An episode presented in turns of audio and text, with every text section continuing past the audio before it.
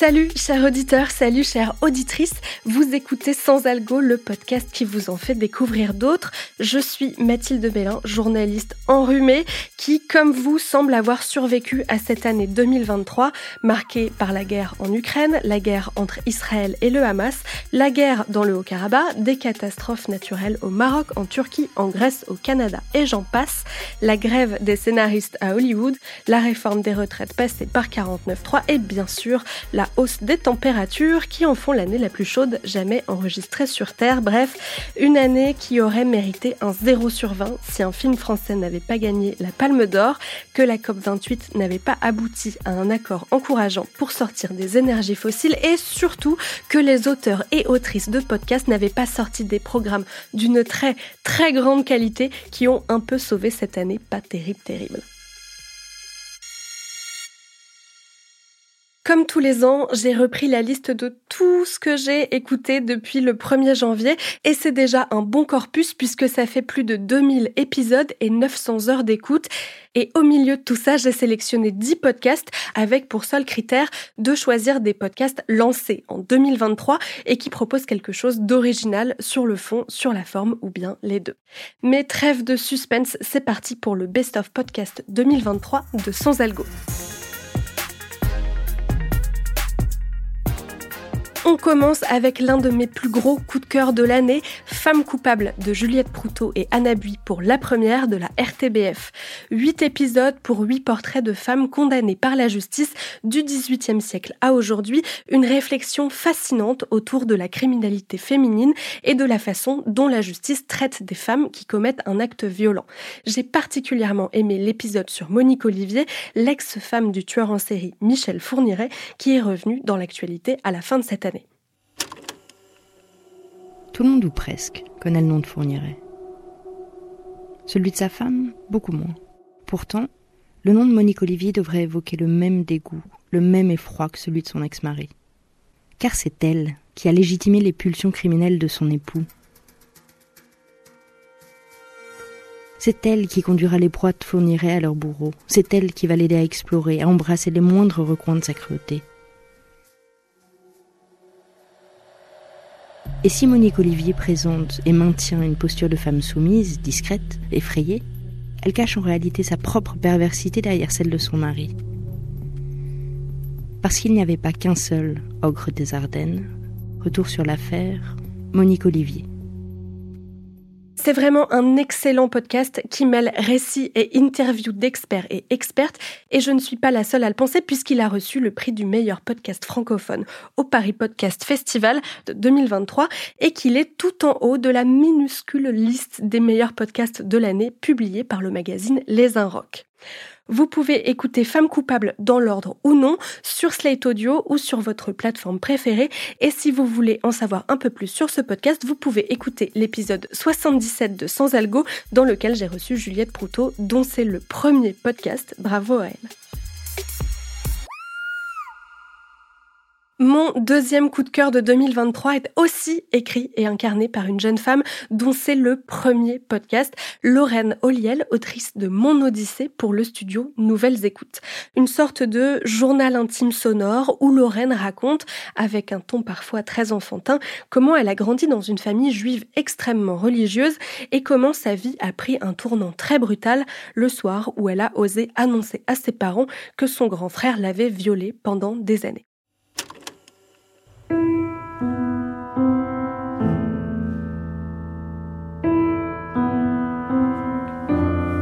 Fais quelques pas dans le couloir et je rentre dans la cuisine. Mon père, il est dos à moi, face à la fenêtre, tout embué du repas qu'il prépare. Le jeudi, c'est soupe aux. C'est rapide, comme ça il peut étudier la Torah tranquillement avec son copain. Alors je regarde son reflet embué et je lui dis juste Papa Papa euh, Ton fils, il m'a violée. Il vacille. Je me souviens. Son corps tremble à peine. Il lâche le couteau et la carotte qu'il coupait. Il se tient et se retient au plan de travail en granit de la cuisine, qui, comme un roc, témoin lui aussi de ce moment, bouge pas. La carotte non plus.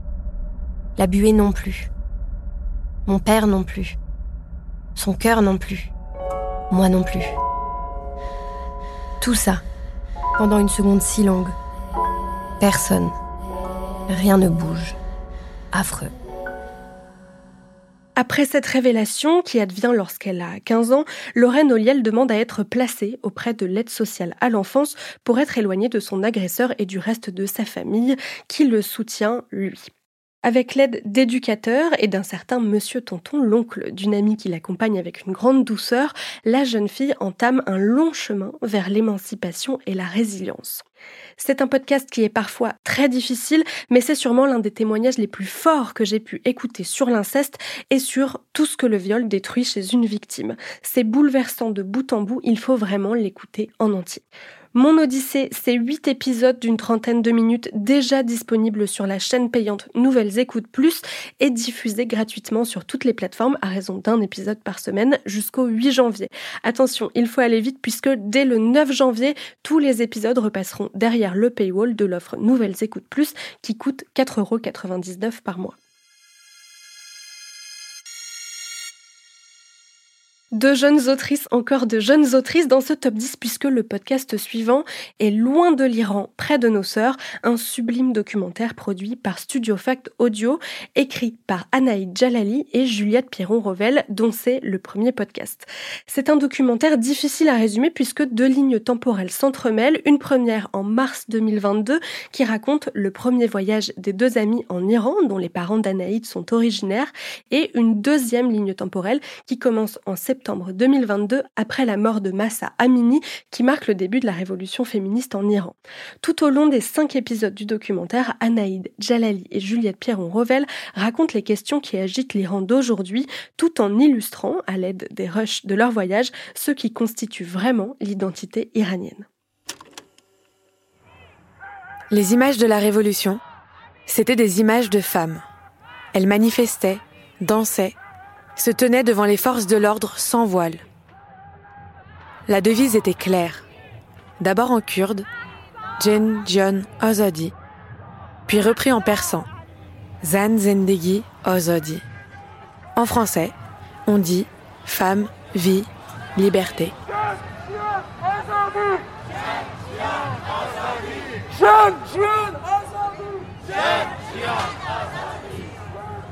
Quand j'ai entendu ces mots pour la première fois, ça m'a traversé le corps. J'ai eu la profonde certitude qu'ils allaient changer le monde. C'est devenu le slogan de la révolution. Des femmes qui se battent pour la liberté, des hommes qui les rejoignent. Tout le monde scande ces mots, sans distinction de genre.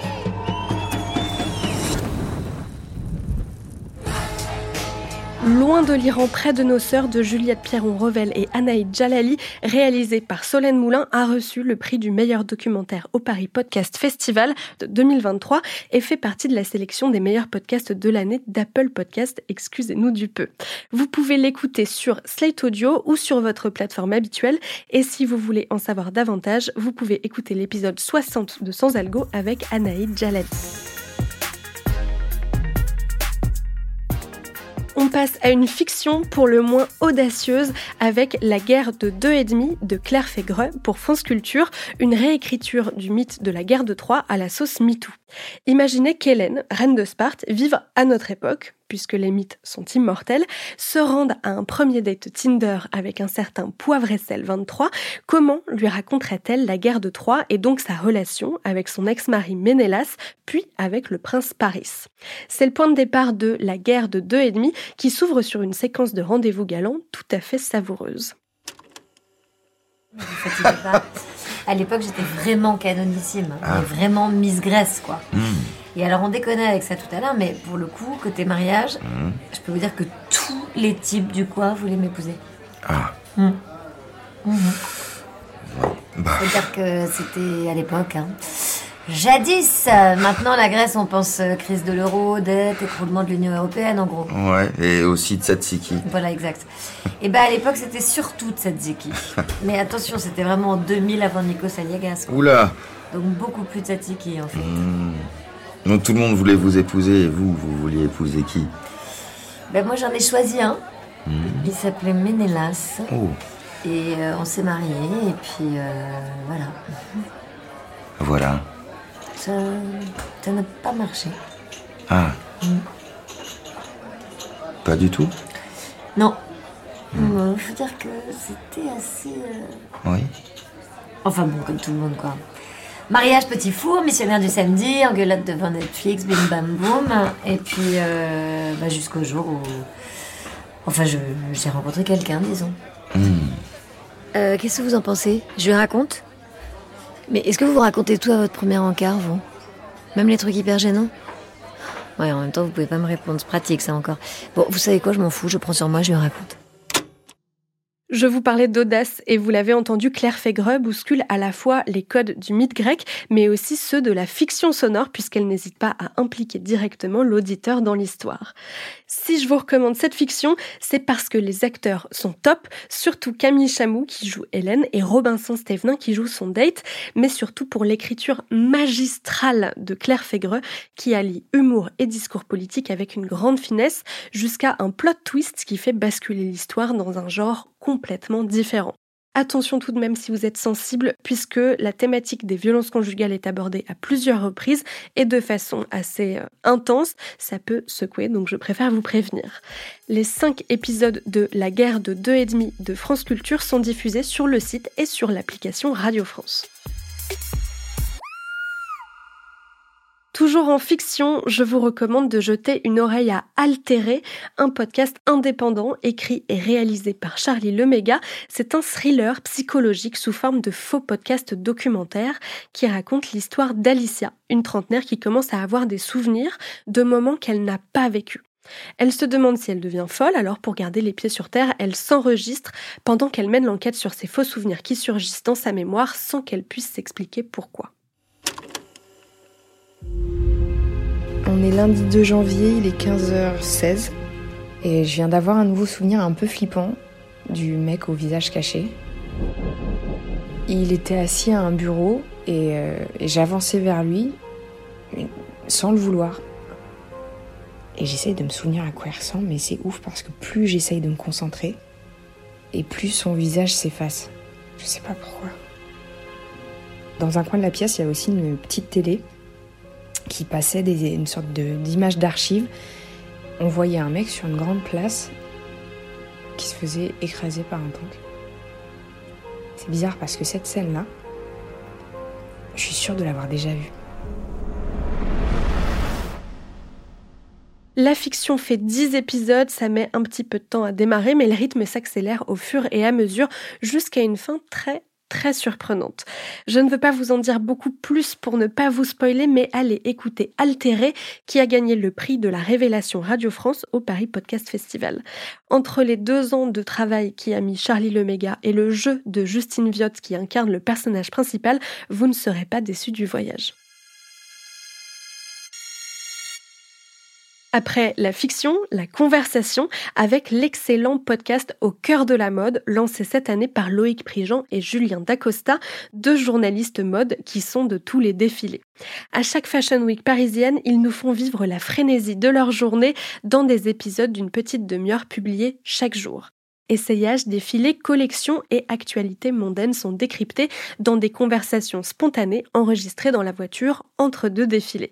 Et ce que j'aime particulièrement dans ce podcast, c'est qu'on découvre les coulisses des maisons de mode à travers les yeux de deux passionnés qui n'hésitent pas à recontextualiser tel ou tel défilé, ce qui permet à des gens qui n'y connaissent rien, comme moi par exemple, de tout comprendre aux enjeux du moment.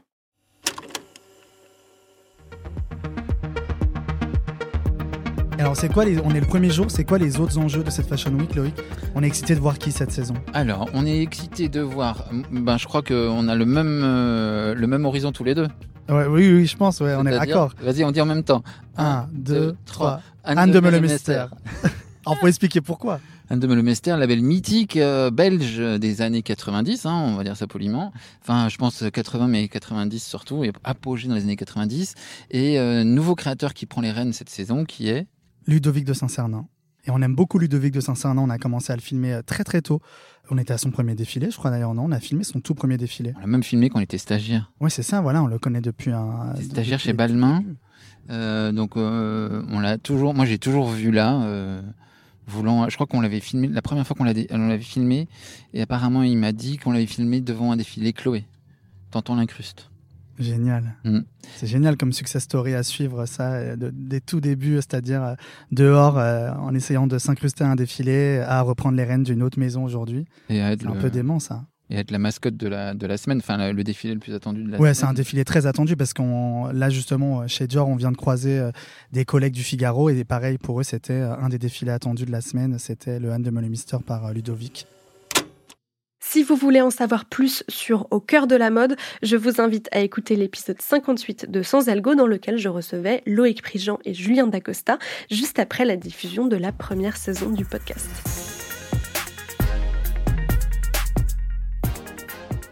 Sans transition, on passe au documentaire de Julie Ozou, Post Pipi, produit par Arte Radio. Quatre épisodes pour interroger nos manières de pisser et tous les codes sociaux qui l'entourent. Julie Ozou questionne ses proches et des experts et expertes sur ce que notre manière d'uriner dit de nous. Ça parle de l'angoisse de faire pipi en dehors de chez soi, des urinoirs comme lieu ultime de la gêne ou au contraire de la rencontre d'un soir. Et bien sûr de la colère qui monte en nous quand on doit essuyer la goutte de pipi de la personne précédente avant de s'asseoir sur la lunette. Mais surtout, ça pose la question pourquoi les hommes font-ils pipi debout? Parce qu'à partir du CP, les toilettes deviennent non mixtes. Il y a deux toilettes euh, séparées, donc il y a pour les garçons et pour euh, les filles. Et l'on voit entrer en scène un objet d'une valeur d'1,6 million d'euros au marché de l'art contemporain. Chez les garçons, il y a des urinoirs pour qu'ils font pipi debout et les filles, bah, elles peuvent pas. L'urinoir arrive à l'école élémentaire, dans 90% euh, des cas, une injonction à faire pipi debout dans l'urinoir, alors qu'on apprend tous et toutes à faire pipi assis au pot. Hein. Je n'ai jamais compris le principe de l'urinoir. C'est quoi ce délire? C'est la mise en scène euh, de ce qu'est un vrai garçon. Hein. Je sais pas, quand tu vas faire pipi, tu vas pas être assis. Je dis, moi, que le rite initiatique euh, de t'es un vrai gars, en fait, ça se passe à l'adolescence dans les toilettes. Le thème a l'air léger comme ça, mais Post Pipi soulève le sujet de l'égalité, du partage de l'espace et même des questions économiques posées par le fait que les hommes font pipi debout et les femmes assises. J'ai trouvé ça non seulement drôle, mais surtout passionnant et soigneusement réalisé par Annabelle Brouard. Pour l'écouter, ça se passe sur le site d'Arte Radio ou dans le flux de podcasts à suivre disponible sur toutes les applis de podcast. Place au podcast indépendant Un papa, une maman qui ne parle pas de la manif pour tous, mais d'une PMA entre un homme gay et célibataire et une femme de 46 ans. Deux amis qui décident d'avoir un enfant ensemble pour réaliser leur rêve de parentalité et que la journaliste Sixtine Lys a rencontré régulièrement pendant un an et demi. Ce que j'aime particulièrement dans ce journal de bord sonore, c'est que la journaliste a pris soin d'enregistrer Florent et Pascal individuellement pour recueillir leurs peurs, leurs souvenirs et leurs doutes toute liberté. Et des doutes quand on fait un enfant en dehors du cadre classique, eh ben, il y en a plein.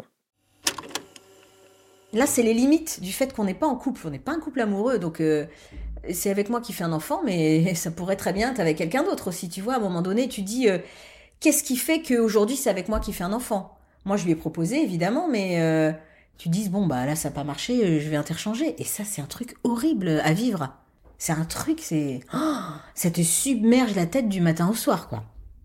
Et donc ça m'a posé question aussi. En effet, peut-être qu'une autre fille, une autre copine, un an après ou deux mois après m'aurait proposé, j'aurais dit oui aussi. Mais comme c'est Pascal qui m'a demandé en premier, bien sûr que bah voilà, je dis oui, je suis à fond avec Pascal. Mais je savais qu'il fallait que je la rassure quelque part. Je lui ai proposé de, de faire l'agrément à l'adoption pour qu'elle se rende compte parce que on avait parlé, je lui avais dit, tu sais, t'es pas juste un utérus, faut pas que tu, parce qu'à un moment, elle, se disait, bah voilà, que ce soit moi ou quelqu'un d'autre. Donc si tu veux, pour te prouver qu'en fait, ce projet de parentalité euh, est mes cher et euh, ce projet de parentalité avec toi, je, je, veux bien faire les démarches de, l'agrément, de l'adoption, pour te prouver qu'en fait, même si on n'y arrive pas euh, biologiquement, peut-être qu'on peut le faire autrement, Les témoignages de Florent et Pascal sont vraiment très forts et la construction narrative du documentaire est si bien maîtrisée qu'on s'attache rapidement aux personnages et à leur histoire peu commune. Mais ce que j'ai surtout aimé dans Un papa, une maman, c'est qu'il arrive à faire tomber tous les préjugés sur la parentalité en traitant de la chose sous un angle non pas militant mais intime qui nous enveloppe d'une grande douceur. Et les podcasts tout doux, on adore ça, assez en tout cas pour binger les 11 épisodes de 30 minutes de Un papa, une maman, le podcast de 16 Lys. Chaque année, je me demande si j'en mets un ou pas dans mon top 10 et chaque année, je lui préfère un autre podcast du service public, mais cette fois, c'est la bonne. Philippe Collin entre très officiellement dans mon panthéon personnel avec Les Résistantes, une série documentaire historique qui change un peu de celle qu'il a déjà écrite, puisque cette fois, on ne parle pas d'une figure historique, mais de cinq femmes, certaines assez connues et d'autres non. Cinq femmes qui ont été membres actifs de la résistance française pendant la Seconde Guerre mondiale, Lucie Aubrac, Geneviève de Gaulle, Mila Racine, Simone Mathieu et Renée Davelli. On suit les parcours de ces cinq femmes venues de milieux sociaux différents et à travers elles, le podcast interroge la place des femmes en général dans la résistance française. Et comment vous dire qu'il est possible que les historiens aient oublié de nous dire deux ou trois trucs? Par ailleurs, on s'aperçoit que dans les premiers mois de la proto-résistance aux nazis et à Vichy, les femmes sont à l'initiative. Dans les premiers noyaux, en tout cas, d'organisation, on a effectivement d'abord une proportion de femmes qui est bien supérieure à ce que sera la part reconnue dans les années 44, 45, 46. Souvent, on a une proportion supérieure à 30%, voire même supérieur à 50% dans ses premiers noyaux. C'est particulièrement vrai, par exemple, du réseau dit du Musée de l'Homme, où d'emblée, les femmes sont largement plus d'un tiers et sont à l'initiative. Yvonne Audon, c'est d'abord elle qui convainc Boris Vildé de passer à l'action. Alors, il l'aurait sans doute fait autrement, hein, mais elles sont à l'initiative. Les Résistantes, ce sont dix épisodes d'une heure produits par France Inter. Philippe Collin se surpasse avec cette exploration historique féministe qui arrive à entrecroiser cinq récits intimes, c'est-à-dire qu'à chaque épisode, il parle des cinq personnages et le grand récit de la période de la guerre, le tout sans jamais nous perdre. Franchement, chapeau. C'est un documentaire de haut vol, à la fois sur le fond et sur la forme. La réalisation est signée Violaine Ballet, qui fait elle aussi dans la dentelle. Je vous conseille de l'écouter au casque. C'est sur le site et l'appli Radio France.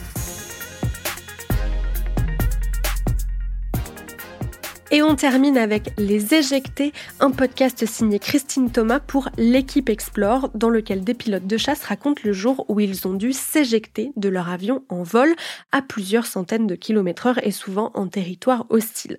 Sur la forme, c'est un récit à la première personne, sans aucune question de la journaliste, un peu façon euh, transfert, habillé avec des sons d'ambiance et une réalisation hyper immersive.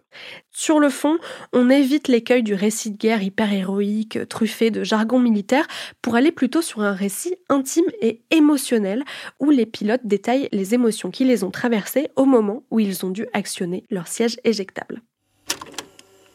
Ça continue encore, et là il se rend compte que c'est vraiment grave, donc là il crie plusieurs fois Eject Eject C'est vrai, eject Eject Eject Eject Et moi dans ma tête, j'entends les premiers, mais je me dis encore une fois, je suis trop Oh, l'avion est tombé sur un village ou quoi. Je dis, ok, stand by. Mais j'ai pas le temps de lui dire. Mais juste dans ma tête, je dis, je sais, mais je vais attendre. Quand je sens vraiment que mes bras partent, là, je me dis, si tu ne tires pas la poignée tout de suite, tu pourras plus l'attraper. Et là, tu vas mourir.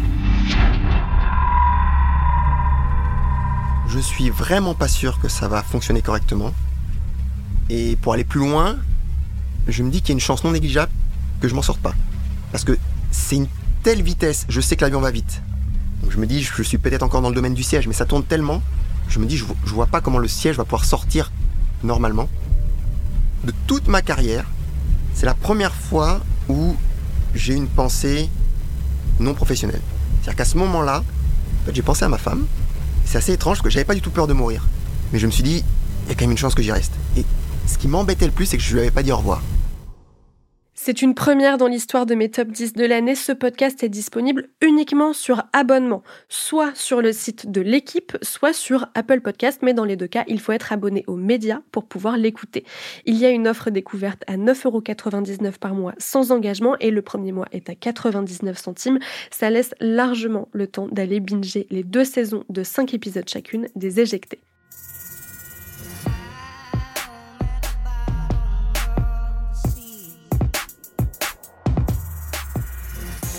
Et voilà pour cette sélection des 10 meilleurs podcasts de 2023 que vous pouvez aussi retrouver en version article sur slide.fr. Vous trouverez tous les liens vers les podcasts dans la description de l'épisode. J'espère que vous allez y découvrir vos nouveaux podcasts préférés. N'hésitez pas à partager cet épisode autour de vous et à laisser des étoiles et des commentaires à tous vos podcasts préférés, y compris sans algo. Je vous souhaite de bonnes fêtes de fin d'année et je vous donne rendez-vous début 2024 pour le programme des podcasts qui vont faire vibrer vos oreilles et vos cœurs l'année prochaine. À bientôt! Sans Algo est un podcast de Mathilde Mélin, produit et réalisé par Slate Podcast sous la direction de Christophe Caron. La production éditoriale est assurée par Nina Pareja et la réalisation par Aurélie Rodriguez. Ce podcast a été rendu possible par des pchit pchit pour le nez. Merci à la médecine moderne.